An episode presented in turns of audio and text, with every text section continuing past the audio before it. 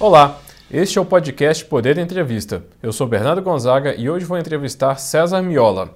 Miola é presidente eleito da Associação dos Membros dos Tribunais de Contas e é também bacharel em Ciências Jurídicas e Sociais e pós-graduado em Direito Processual Civil. O nosso entrevistado também foi presidente do Comitê Técnico de Educação do Instituto Rui Barbosa entre 2018 e 2021. Miola, obrigado por ter aceitado o convite. Agradeço também a todos os ouvintes que acompanham este programa. Muito obrigado. Eu que agradeço pela oportunidade, sobretudo ao Poder 360, de fazer esse diálogo com a população. Essa entrevista está sendo gravada no estúdio do Poder 360 em Brasília, em 31 de janeiro de 2022. Para ficar sempre bem informado, siga o canal do Poder 360, ative as notificações e não perca nenhuma informação relevante. Doutor César, é, eu começo perguntando ao senhor o seguinte: o senhor foi eleito agora recentemente ao presidente da Tricon, a Associação dos Membros dos Tribunais de Contas, e tem como uma das pautas o uso de robôs né, que, que são capazes de cruzar dados e identificar inconsistências de valores. Eu gostaria que o senhor explicasse um pouco para o nosso web espectador como exatamente esses robôs funcionam. Bem, eu poderia começar esse nosso diálogo, lembrando do período em que atuei como auditor de controle externo do Tribunal de Contas do Estado do Rio Grande do Sul, que foi a minha investidura neste órgão de controle lá no início da década de 1990. E nem é tanto tempo assim, mas o nosso trabalho, eu diria, naquela época era basicamente braçal. Nós já contávamos, claro, no Tribunal de Contas com alguns recursos de tecnologia da informação, mas era tudo ainda bastante incipiente, limitado no seu alcance. Basicamente, alguns relatórios eram gerados, mas o trabalho de fiscalização era muito manual, por assim dizer, exame de documentos, elaboração de relatórios, de planilhas. Enfim, nós tínhamos uma certa dificuldade, e não era uma característica nossa, era uma limitação do contexto daquele momento histórico, onde nós não contávamos com tantas ferramentas como dispomos hoje. Então, com o passar do tempo, os tribunais de contas foram internalizando recursos tecnológicos e, mais recentemente, da inteligência artificial para permitir aquilo que eu considero muito relevante do ponto de vista do controle, que é uma atuação de caráter preventivo, proativo. Ou seja, nós não pretendemos fazer o chamado controle prévio, que já foi uma realidade na administração pública brasileira, nos primórdios do Tribunal de Contas, mas que hoje não se justifica, até porque o texto constitucional não prevê essa forma de controle. Essa atuação preventiva ela tem muito mais eficácia, muito mais efetividade. Por quê? Na medida em que nós conseguimos, utilizando essas ferramentas, identificar, por exemplo, a perspectiva de um erro técnico ou, eventualmente, até de uma irregularidade num edital de licitação, num concurso público, ou se estivermos no momento subsequente na contratação, é possível uma medida de recomendação, de alerta, ou até uma determinação, uma providência de natureza cautelar, uma tutela de urgência, como nós costumamos chamar, para que o administrador corrija aquela impropriedade, ou até eventualmente sane aquela inconsistência, irregularidade, para eh, dar eh, curso correto ao procedimento. Lidar com o fato consumado, nós já temos a experiência de, muito, de muitos anos no controle, na fiscalização, faz com que nós eh, acabemos não conseguindo alcançar os resultados do ponto de vista da prevenção, da minimização do dano ou até mesmo da fraude. E é por isso que eu tenho dito, o nosso objetivo nesse próximo período de dois anos na presidência da Associação dos Membros dos Tribunais de Contas do Brasil é fomentar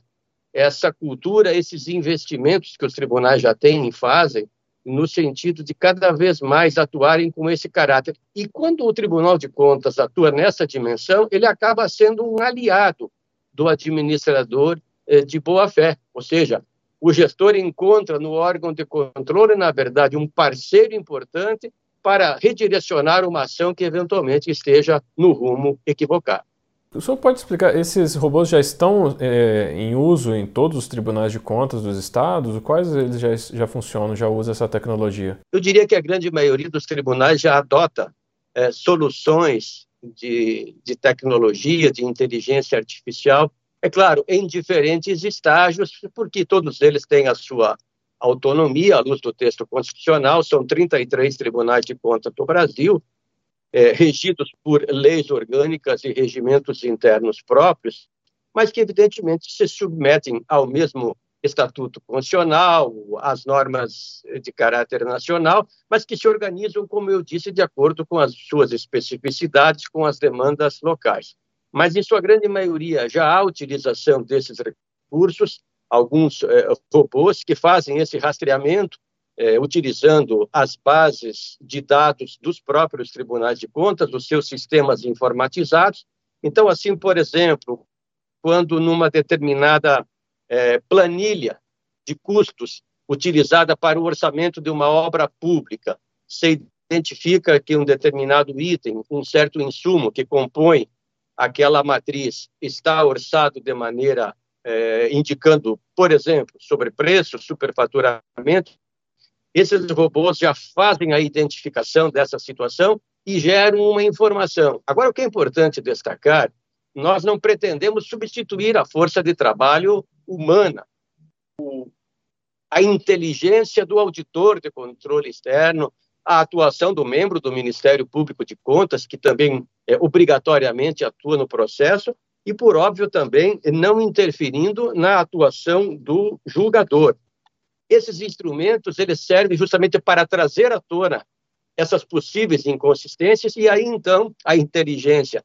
do técnico, do servidor do Tribunal de Contas vai rastrear, vai muitas vezes requisitar informações, solicitar mais esclarecimentos e em se confirmando uma situação eh, dessa natureza, então podem ser adotadas aquelas eh, medidas que eu mencionei anteriormente por parte do julgador, no caso, o conselheiro, o ministro do tribunal, conforme o caso. O senhor citou é, esse exemplo agora de que é uma tecnologia que não pretende substituir a, o uso humano, né, o poder, a inteligência humana, mas o senhor acredita que vai ser necessário, por ser uma tecnologia nova nos tribunais de contas, é, abrir novos concursos para preparar servidores ao uso desse tipo de tecnologia? Nós temos quadros é, de excelência, eu diria, nos tribunais de contas do Brasil. Posso falar por essa condição também de ter integrado, não falo por mim mesmo, mas vivendo a realidade dos quadros técnicos é, é, dos tribunais de contas. Eu também integrei a carreira do Ministério Público de Contas, então já são aí praticamente 30 anos de convívio nesse ambiente do controle externo brasileiro. E nós, é, a par de concursos muito rigorosos para a seleção dos nossos quadros, e é importante dizer é, nós temos auditores com diferentes formações profissionais na área do direito, da economia, da contabilidade, da administração pública, da engenharia, da arquitetura, da tecnologia de informações e outras especificidades. Eventualmente, temos também tribunais agora, como é o caso é, do meu, é, aqui do Rio Grande do Sul, inclusive com auditores eh, detendo formação específica na área atuarial para acompanhar os regimes próprios de previdência, porque nós temos também uma ação de fiscalização envolvendo os chamados RPPS. Então, os quadros são, sim, muito qualificados e são permanentemente treinados pelos tribunais de contas, porque nós temos em todas as nossas, nossas cortes as chamadas escolas de contas, que fazem treinamentos, eh, cursos de especialização, de capacitação, alguns, inclusive, com pós-graduação, para os próprios técnicos servidores dos tribunais e também estendem, evidentemente, isso aos eh, gestores e aos servidores dos estados, dos municípios e da União, conforme a respectiva esfera. Então, eu diria que, dentro de uma ideia de melhoria contínua, nós temos condições de, com os nossos quadros e investindo permanentemente em capacitação, dar conta do enfrentamento dessa realidade. Eu gostaria agora que o senhor contasse eh, algum caso emblemático sobre o uso desses robôs que aconteceram e que o senhor tem conhecimento nesse, é, do uso dessa tecnologia no, no Estado. É, eu diria assim é, que a todo momento nós recebemos é, informações, sobretudo durante o período da pandemia, é importante destacar isso, dados relacionados a efetividade da utilização dessas ferramentas. Durante esse período pandêmico, nós tivemos muita dificuldade de realizar as chamadas auditorias em loco, que é uma das características do nosso trabalho. Auditores vão a campo dos respectivos poderes, órgãos, entidades fiscalizados e ali então fazem a sua análise. Mas nesse contexto é, que nós vivemos aqui desde o início de 2020, os tribunais, graças inclusive a esses investimentos pretéritos é, em, em tecnologia na área da inteligência artificial, conseguiram manter as suas rotinas de fiscalização e até alcançando incrementos de produtividade eh, nesse período. E também, por conta desses instrumentos, eh, reduzindo custos em várias aquisições. Eu tenho um exemplo, eu não, não pretendo exaurir com ele, mas apenas mesmo para ilustrar, no caso aqui do, do Rio Grande do Sul, durante a pandemia, o Tribunal de Contas eh, quantificou em mais de 600 milhões de reais a economia gerada para os cofres públicos com a utilização desses instrumentos dos nossos robôs aqui. Mas, ao longo eh, do período e nos eh, diferentes estados da federação, nos municípios que têm os seus TCMs, como no caso de São Paulo e do Rio de Janeiro, e no Tribunal de Contas da União, em todas essas esferas, nós podemos encontrar demonstrações do, do benefício, do ganho, do uso eh, desses recursos tecnológicos. Esses 600 milhões, eles seriam que, danos ao erário, em licitações, em fraudes? Que seria, quais foram as características exatamente desse, dessa economia? De diferentes situações. Como eu disse, a presunção é sempre a de que o administrador age de boa fé, incide eventualmente em erro, mas pode também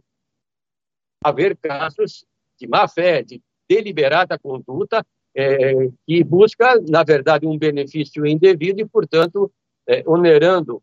é, indevidamente os cofres públicos. Mas na maioria das situações são erros técnicos de avaliação, de dimensionamento dos projetos básicos, das planilhas de custos. Então, com o Tribunal de Contas atuando dessa forma que eu mencionei, foi possível identificar essas situações de preços majorados em relação ao mercado emitir alertas ou recomendações ou medidas cautelares. Aí cabe a atuação do conselheiro relator, do juiz de contas respectivo. E há um outro componente importante também que permite eh, eh, avanços eh, cada vez maiores, que é o uso das informações constantes na nota fiscal eletrônica, não é? Que é uma base referencial importante de preços praticados no mercado e que já está sendo utilizada por tribunais de contas como paradigma para identificar eventual sobrepreço ou superfaturamento numa determinada contratação. Nós temos, por exemplo, no Tribunal de Contas do Estado da Paraíba, e aqui novamente é um exemplo, há outros, onde se utiliza lá uma ferramenta chamada preço de referência, uma é, ferramenta criada em parceria entre o Tribunal de Contas, a, a Universidade Federal e o governo do estado, e é um portal, na verdade, acessível a qualquer interessado, não apenas aos gestores, aos servidores públicos, aqueles que operam na área de compras e de contratações, que, com base nos dados da nota fiscal eletrônica, é, permite é, parametrizar qual é o valor de referência de um determinado produto no mercado local, regional, e o tribunal, inclusive, certifica aqueles preços para fins de utilização como referência na licitação. Nós temos, inclusive, um projeto já em andamento na nossa entidade, na Atricom, que tem como objetivo é, desenvolver uma ferramenta que permita ser utilizada em todo o território nacional. Existem aí alguns investimentos a mais, mas é, é, tomando emprestado esse exemplo do estado da Paraíba, que eu estou trazendo aqui agora, multiplicar para todo o país essa possibilidade de verificação, de utilização dos elementos constantes da nota fiscal eletrônica, que hoje é disseminada por toda a federação. Agora, uma curiosidade: a gente que acompanha o trabalho dos tribunais de contas, aqui em Brasília especificamente o TCU, é, a gente vê, não são poucos os casos de enfim, dano ao erário, fraude de licitação, muitas coisas que uma ferramenta dessa às vezes poderia ser evitada. Mas, enfim, transitado em julgado é, e depois do processo votado no, no, no órgão né, no Tribunal de Contas. Essa ferramenta seria capaz assim, de reabrir um caso de investigação? Seria possível fazer esse processo? Ou seja, às vezes alguém tentar um recurso e a partir disso é, usar um robô de cruzamento de dados para tentar reabrir é, esse caso? É claro, é preciso verificar a situação concreta, a, a eventual incidência da chamada coisa julgada, não é? Então, a priori, eu não teria condições de ser afirmativo. É, mas é, toda vez que se tiver demonstrada uma situação como essa e houver a possibilidade de uma atuação do órgão de controle, seja do controle externo, ou seja do Tribunal de Contas ou do Poder Judiciário quando provocado, é sim é, é possível na medida em que nós consigamos caracterizar efetivamente essa situação. É possível que as pessoas que estão nos acompanhando agora, inclusive, cogitem de pensar que os tribunais de contas, é, com essas iniciativas, estejam é, pretendendo se imicuir ou se substituir a atuação, por exemplo, do administrador, de quem tem a competência, a legitimidade para praticar o ato administrativo. Não se trata disso. O que se pretende, objetivamente, é, de fato, dar efetividade ao processo de controle e de fiscalização e, como eu disse anteriormente,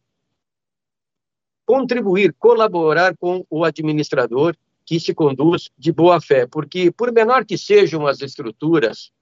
é, administrativas dos pequenos municípios brasileiros, e eu trabalhei também em municípios aqui do meu estado, em cidades de pequeno porte, mas vivi essa experiência e na auditoria isso se conformou, se, se digamos assim, evidenciou com mais força ainda, por menor que seja uma estrutura, eu dizia, o administrador não tem condições de se manter atento, vigilante em todos os aspectos. Então, o tribunal acaba sendo esse ente também colaborador. E também nós não pretendemos nos substituir ao controle interno, que é importante referir, está previsto na Constituição. Aliás, nós costumamos dizer que a Constituição sabiamente previu dois pilares para o controle da administração pública. E dependendo da perspectiva, se pode colocar um terceiro o controle interno, conforme o próprio nome indica, no âmbito da própria estrutura administrativa, que deve ser profissional, que tem condições de acompanhar concomitantemente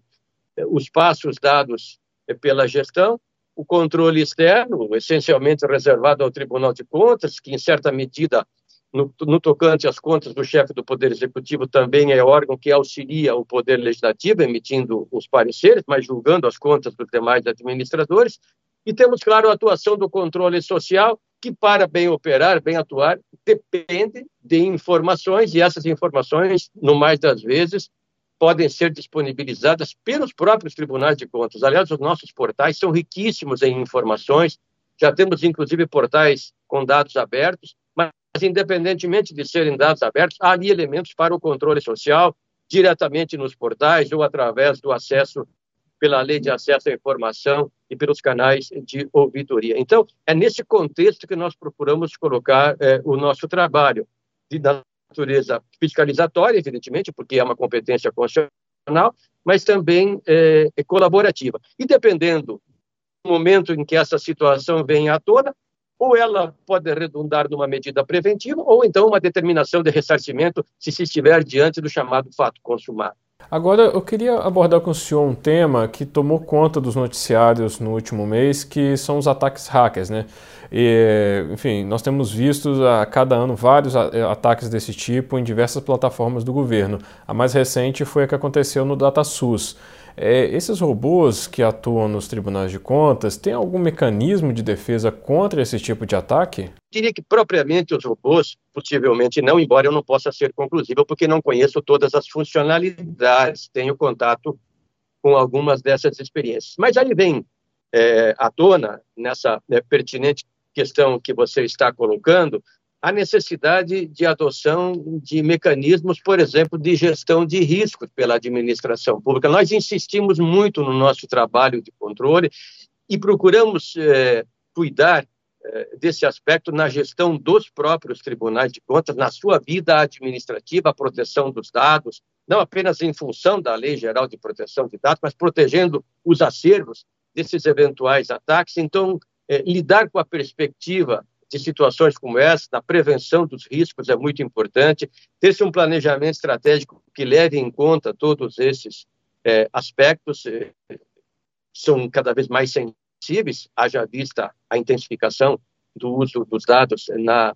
administração pública. E também uma outra questão é, é muito importante, sobre a qual é, é, se fala, mas ainda falta uma verdadeira cultura nesse sentido, que é a questão da governança. Nós temos ações nos tribunais de contas, a partir de bons exemplos do Tribunal de Contas da União, de adoção eh, da governança no âmbito dos tribunais de contas e daí é, estimular, fomentar que todos os poderes, órgãos, entidades da administração pública se movimentem com essa preocupação da adoção de boas práticas de governança. E temos um outro trabalho que é importante mencionar aqui, embora não seja o escopo princípio aqui do nosso diálogo, mas é relevante mencionar, que é um projeto que nós adotamos nos tribunais de contas já há alguns anos, chamado Marco